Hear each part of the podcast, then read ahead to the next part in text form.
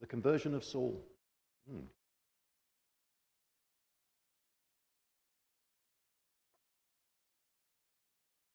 History's got many examples of people who, from good intentions, ended up doing what we would subsequently recognize as evil. So much so that we're probably all familiar with sayings such as, the road to hell is paved with good intentions. And most evil in this world is done by people with good intentions. I don't know what you think about that, but in all honesty, I doubt that anybody ever got up in the morning and said, I'm going to do something because I want to be a bad person today. Normally, people have a good intention at heart. Even, and I'm going to be very controversial here, I suspect, even Adolf Hitler. He started off trying to stop the suffering that there was end, at the end of post World War I Germany the hyperinflation, the poverty, the, all the things that were going wrong. And to, to a certain extent, he succeeded. But we also know where he ended up because some of his slightly more off the wall ideas got mixed in, and in the end, he went, I guess he really went round the bend and implemented them. Today, we're looking at someone who had good intentions, someone who was seeking to serve God, but found himself actually opposing God. The passage that Sue read earlier links back to Acts 8 1 to 3, which Roy touched on last week, which is the very end of the account of Stephen's martyrdom in Acts 7, where it says, And Saul approved of their killing him. And then goes on, that day a severe persecution began against the church in Jerusalem, and all except the apostles were scattered throughout the countryside of Judea and Samaria. Devout men buried Stephen and made loud lamentation over him. But Saul was ravaging the church by entering house after house, dragging off both men and women and committing them to prison.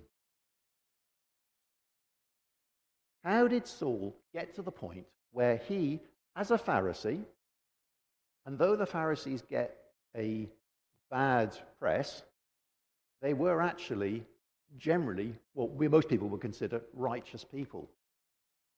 When Jesus told them off, it wasn't because they were going around depriving people or whatever. They were praying, they were in the temple, they were doing things, they were teaching the Word of God. They just got self important.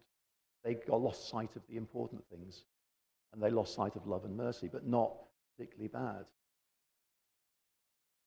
So, how did Paul get to the point where he was involved in the murder of Stephen and instigated a major attack on the early church?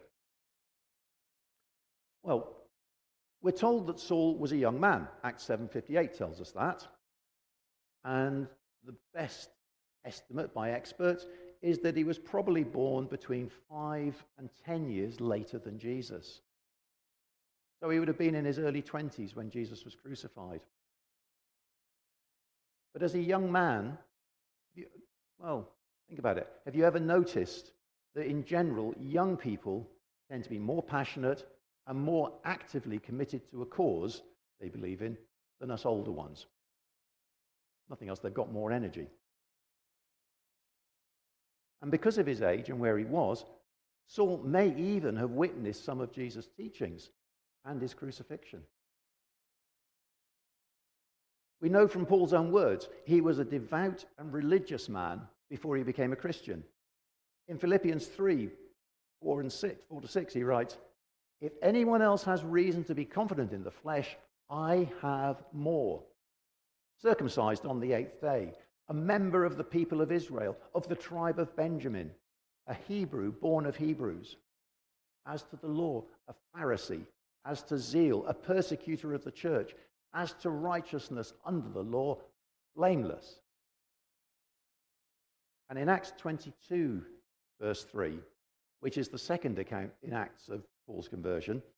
Paul has been rescued by the Roman garrison from a mob who were accusing him of bringing Gentiles into the temple. And he tried to reason with the crowd. And he described his background there.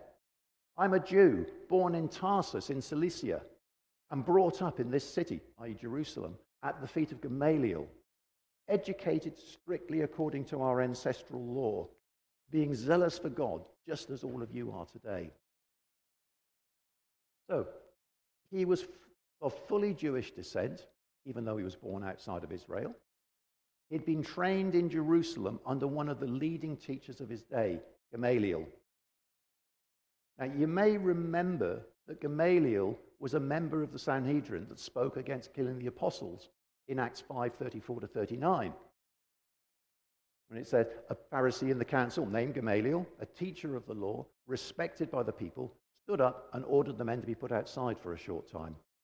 And then he said to them, i.e., the council, fellow Israelites, consider carefully what you propose to do to these men.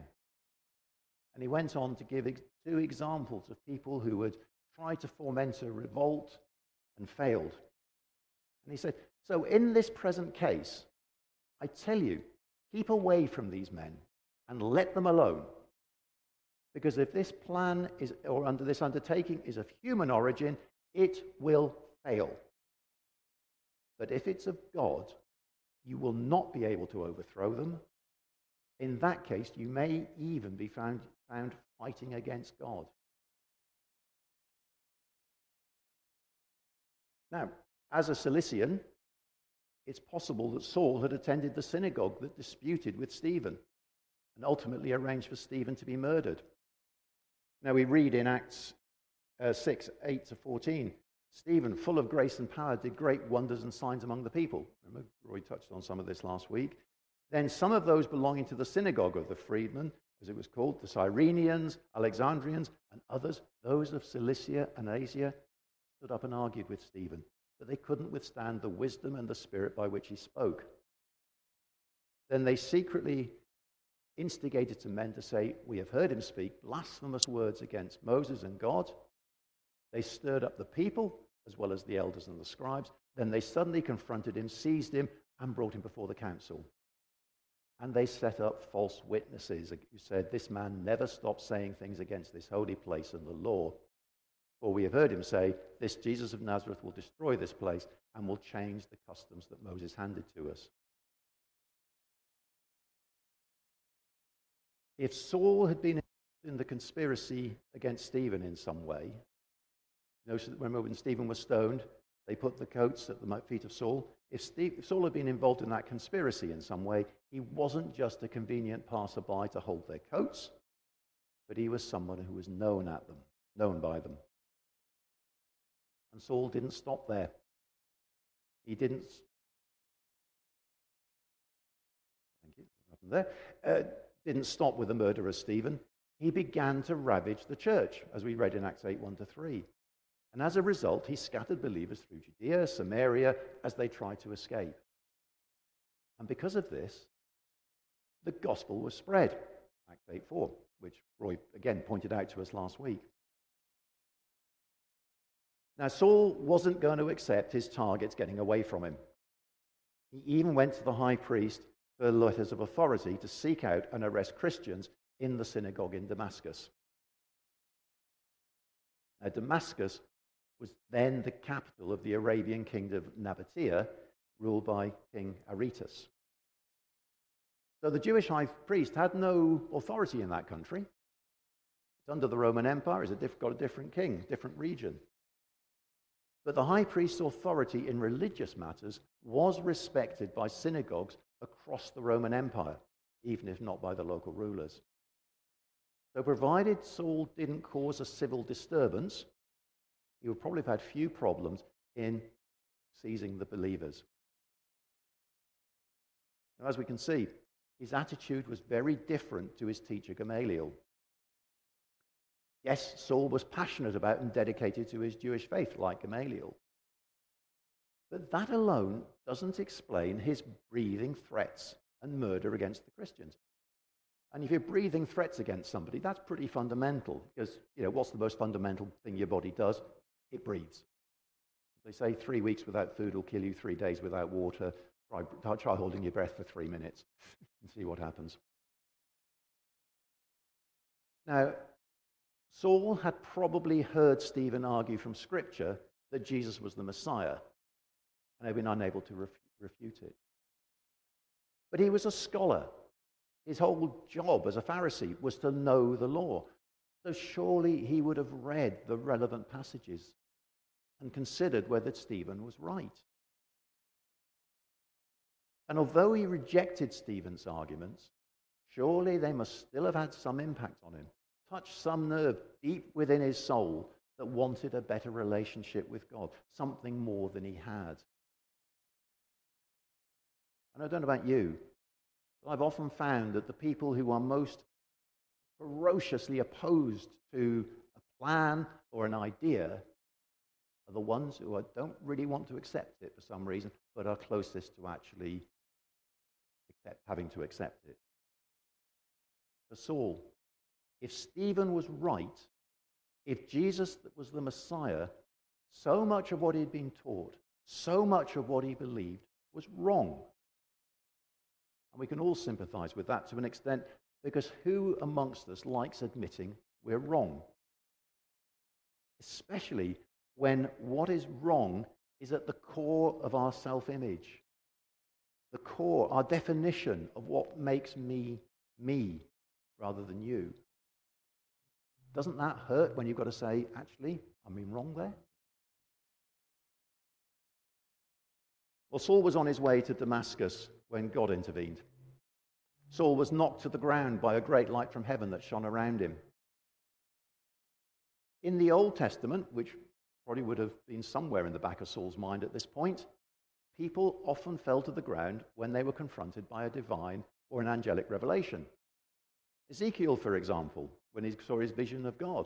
In the 30th year, in the fourth month of the fifth day of the month, as I was among the exiles by the river Chebar, the heavens were opened and I saw visions of God. And when I saw it, I fell on my face and I heard the voice of someone speaking. Humans can't stand in God's presence. And Daniel, Daniel 8 17, when he had an angelic visitation, as he came near the place where I was standing, I was terrified and fell prostrate. Son of man, he said to me, understand the vision concerning the end of time. But normally, the person receiving a vision in these cases was told to stand up. Ezekiel 2 1. He said to me, O mortal, stand on your feet, and I will t- speak with you. In Daniel's case, he touched me and raised me to my feet. In Saul's case, no, Saul's left on the ground, and he's left on his ground throughout his encounter. Saul knew his scriptures, that would have rung a bell. It made him realize something he'd been doing was not pleasing to God. And so would losing his sight, as he found out when he stood up. Jesus spoke to Saul, we read it in Acts 9 4, and asked why he was persecuting him. Terrible sentence construction there. I, why, Saul, why are you persecuting Jesus? And how did Saul answer? With a question Lord, who are you? Saul's question was perhaps because he couldn't believe that with all his religious education, all his zeal, all his training, and his passion for his religion and for God, he was actually opposing God by his actions. Now, there's a warning for all of us here. Hopefully, none of us is going around tearing people out of their houses and throwing them in jail. But we can be passionate about our faith. We can have a thorough knowledge of the scriptures. We can think we're doing what God wants and yet still be working against God's will. Years later, when, as the Apostle Paul, Saul wrote to the Corinthian church in 1 Corinthians 2 6 to 16, Paul contrasted human wisdom with God's wisdom. Human wisdom is based on man centered values and it obstructs the work of God's, system, uh, God's Spirit. So, Paul pointed out human wisdom, even from supposedly godly men, resulted in them opposing Jesus during his ministry and ultimately crucifying him. Well, what did he mean? Well, how about Caiaphas, the high priest? John 11. As the high priest, Caiaphas was supposed to be the intermediary between God and the people. To understand God's will, to interpret and explain this then to everyone else. In John 11:50, however, we can see how Caiaphas depended on human wisdom when he declared it's better for one man, i.e., Jesus, to die than for the people to have the whole uh, for the for the people than to have the whole nation destroyed. Now, although what Caiaphas proposed achieved what God planned, Caiaphas' plan was based on what he felt was politically best for the Jewish nation, not on what God was actually doing. And as we've already seen, Saul himself decided it was right to persecute Christians because he wouldn't accept, he had misunderstood the message of the Jewish scriptures and the promised Messiah. He thought he was doing God's work. How do we avoid falling into that trap and being caught like Caiaphas and Saul and so many others down the year? Well, the answer is we've got to keep close to Jesus day by day, to allow his spirit to work in our lives. Jesus promised his disciples in John 14 26 that the advocate, the Holy Spirit, whom the Father will send in my name, will teach you everything and remind you of all I've said to you. And Paul goes a bit, explains a bit more in 1 Corinthians 2 11 to 13. But what human being knows what is truly human except the human spirit that is within? In other words, I know what I'm thinking, I know what I'm like. You know some of me, you don't know all of me. You're no different. You know what you're really like. So we know that. So also, no one comprehends what is truly God's except the Spirit of God. Now, we receive not the Spirit of the world, but the Spirit that is from God, so we may understand the gifts bestowed on us by God. And we speak of these things in words not taught by human wisdom, but taught by the Spirit, interpreting spiritual things to those who are spiritual. So, what are we saying? Well, to keep close to Jesus, to let the Holy Spirit work in our lives, we need to spend time in prayer. And we need to regularly study the Bible, God's Word. This book is our authority on spiritual matters. It's not our feelings, it's not what other people tell us, it's what's written in here. And we need to understand it and know it. We need to let ourselves be un- guided in our understanding by the Holy Spirit, as Jesus promised. And we need to be willing to test what people teach against Scripture. So this afternoon, rather than sitting in the garden, perhaps you need to be looking through the passage and the references I've made and saying, was he right? Because none of us who stand here are perfect. You know, we get things wrong. We misunderstand things ourselves. You need to check. It's not unlikely anyone's going to stand here and say Jesus isn't the Son of God. Not more than once, anyway. Probably only half a sermon in that case. But, you know, you need to be clear. You need to check that we're doing. That's why, for example, when we use scripture references, often we'll use several or from different bits of the Bible so that you can see there's a consistency. Otherwise, you can take a single verse out of context. I mean, Roy's told a couple of times, and I've heard it before, the story of the man who decided to get some guidance. Judas went out and hanged himself. Mm, okay. Go and do likewise. That's taking verses out of context. You've got to look at it. There is a consistent theme and message in the Bible. You know, and if it's consistent, then we can see the truth. But it takes more than one verse. And we've got an example in the Bible of people who did that. In Acts 17, Paul had been had a couple of rough rides in different towns, and he ended up in Berea. And Luke tells us the Berean Jews were more noble than the others because they went and studied the scripture to see if what Paul was teaching was right. They were looking at it and checking. And as a consequence, the ministry there was, was far more successful than some of the others. And we also need to make sure we don't become like those in the synagogue of the freedmen.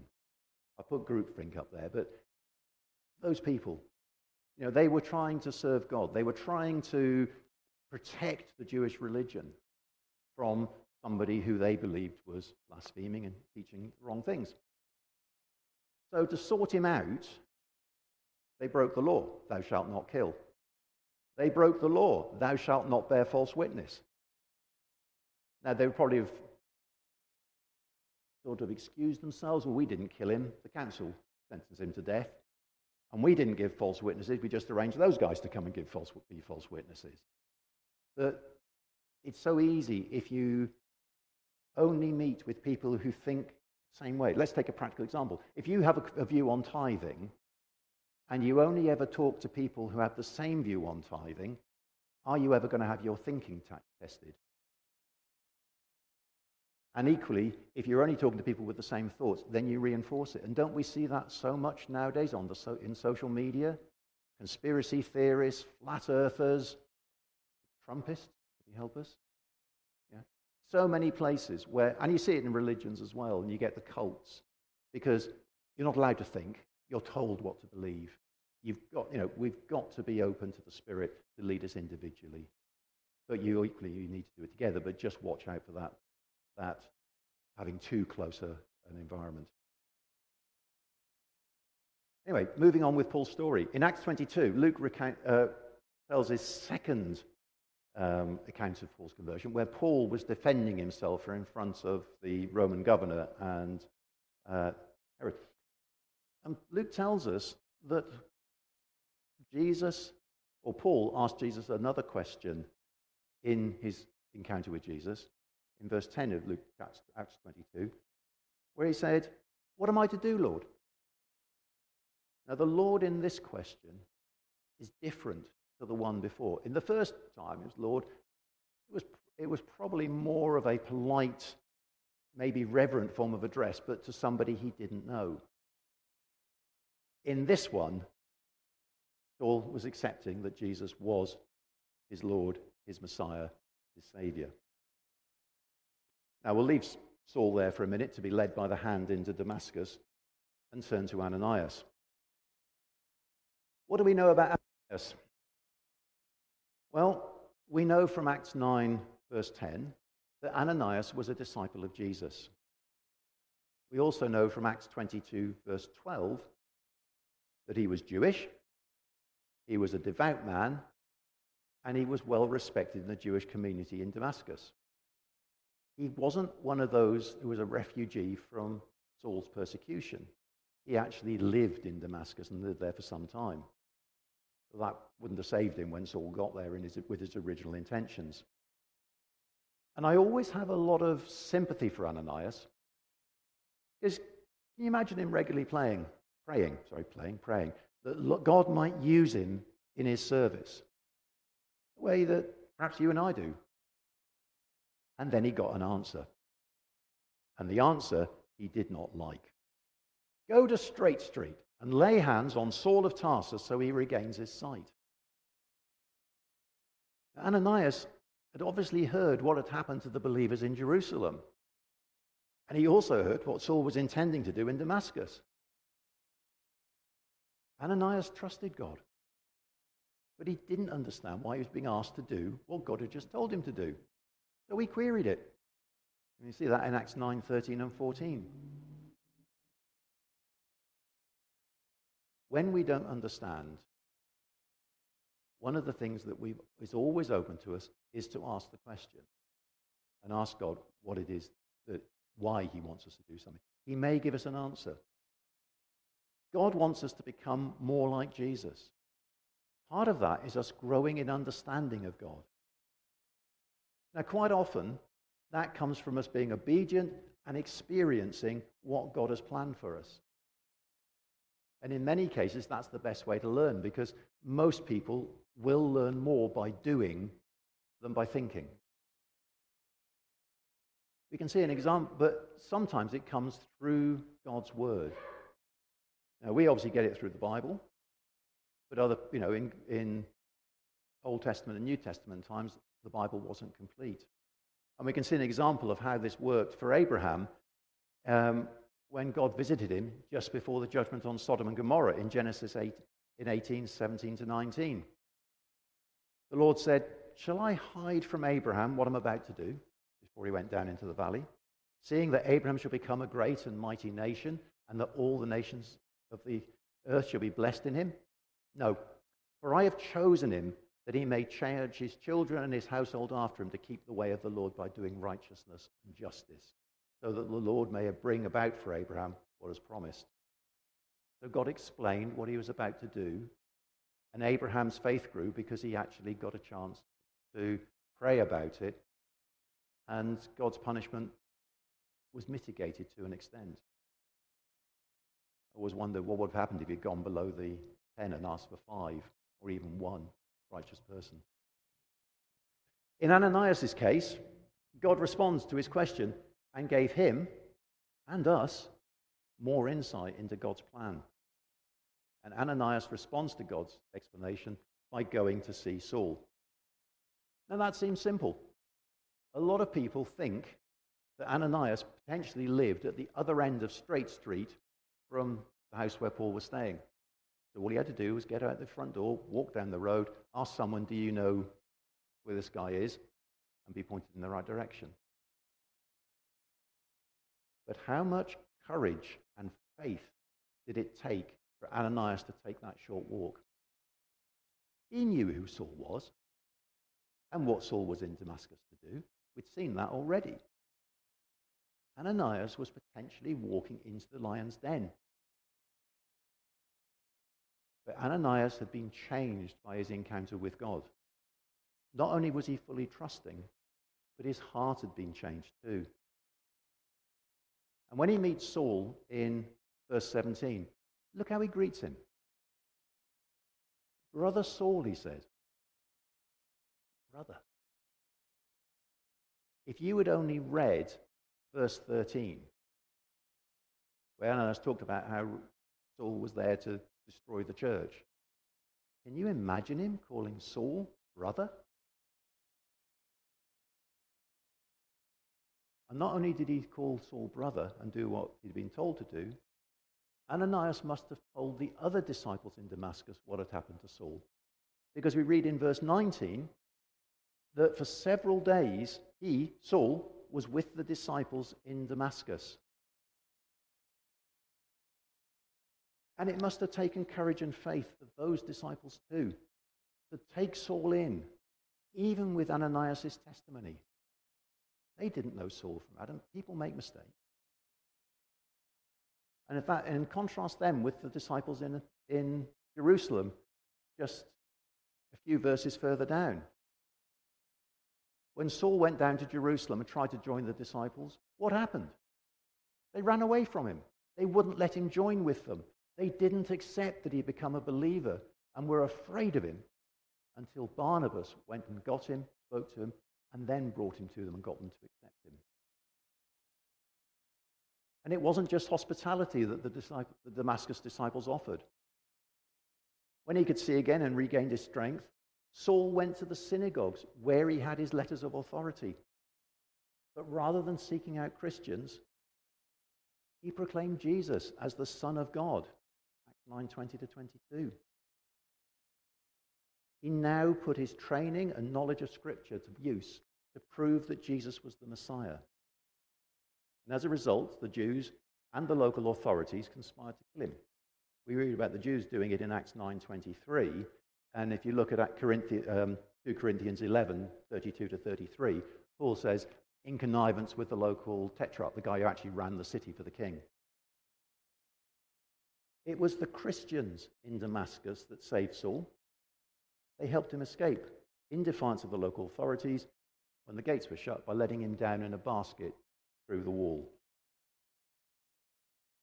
So, what can we learn from this? Well, firstly, if anyone had asked the believers in Jerusalem who was least likely to be saved, where do you think Saul would have come on their list? Number one, two, somewhere up there. He searched them out, and by his own admission, he did his best to have them condemned. He tells us that in Acts 26:10. Yet God had plans for Saul. All of Saul's experience and training were preparing and equipping him for his ministry as Paul, the apostle to the Gentiles. Stephen may well have planted seed in Saul, but in his own time, God stepped in and brought Saul into his family. And if rabidly anti Christian Saul could be saved, we can't write anyone off as too bad to be saved. Certainly, we mustn't use that as an excuse not to witness to anyone when God gives us the opportunity. Saul's conversion was God's initiative. And today, when we witness, we might be a Stephen or Ananias to somebody planting a seed, but it's still God's role to bring them to faith, not ours. Our task is just, in inverted commas, to be a witness. Now, I accept being a witness takes courage, it takes faith, but that's what we're called to do. Secondly, we need to be obedient to God's word, as Saul was after his encounter with Jesus, and as Ananias was when he went to minister to Saul. It may take courage, it will certainly take faith. But if God is sending us somewhere, even if it doesn't make sense, we need to trust God. Again, some years later, Paul wrote in Romans 8 31 to 32 If God is for us, who is against us? He who did not withhold his own son, but gave him up for all of us, will he not with him also give us everything else? In that assurance, we can step out obediently, confident in our God. Like that first song God in front of us, God behind us, God either side of us. We're protected. Then, thirdly, we need to be like Ananias. God sent him to Saul, a man that Ananias only knew as a persecutor of the church. Yet, when God told him what Saul's role was going to be, he not only went and showed love to Saul, calling him brother, he went further and persuaded the local church to accept and welcome Saul too. Are we prepared to welcome people into our church who are not like us? Look around. We're a right variety, but aren't there some commonalities?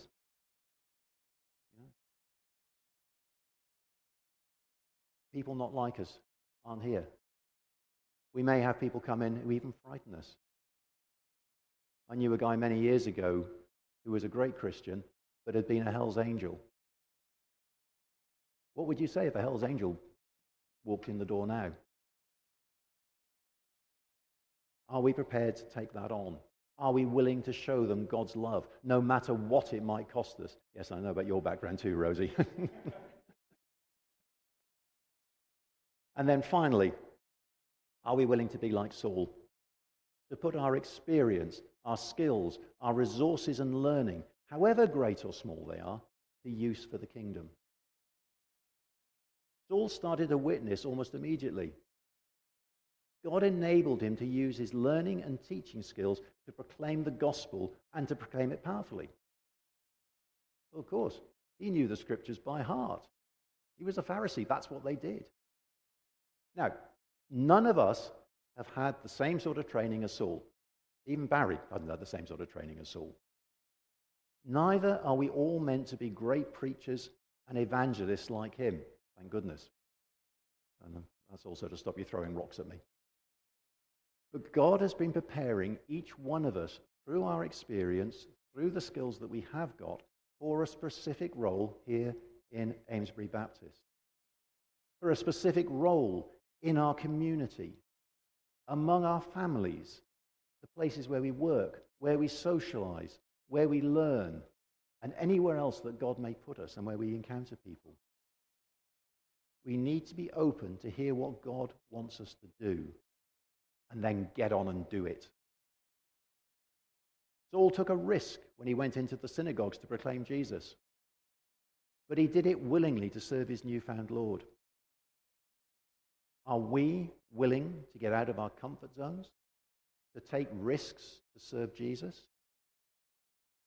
Most of all, are we prepared to witness? Jesus commanded his church, that's you, it's me, it's every, each and every one of us, to be his witnesses. It's not optional, it's a command. It doesn't take extended training. It's not about standing on street corners or on beaches preaching. though some people can do that. It's being willing to talk to people about what we've experienced, what Jesus has done for us, how he's made a difference in our lives, and how he can make a difference in theirs. It's about showing them God's love, practical love, however and whenever we can. Just as Ananias and the other disciples in Damascus did for Saul.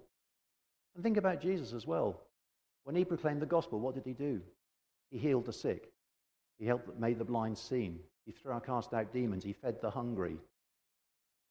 It's that practical piece that gets us the right to explain why and about God's love. Paul challenged his readers in Galatians 6 9 to 10. Don't become weary in doing good. For at the proper time, you will reap a harvest if you don't give up. Therefore, as you have opportunity, do good to all people, especially to those who are of the families of believers. Sorry, up there. We may not be a Saul. We may not be an Ananias. They had special roles. But let's make sure that we each play fully our parts in God's work, both as individuals and as of a body of his people here in Amesbury, or wherever he may send us at some subsequent time. So that when we face Jesus, when he comes again at the end of time, he says to us, Well done, good and faithful servant.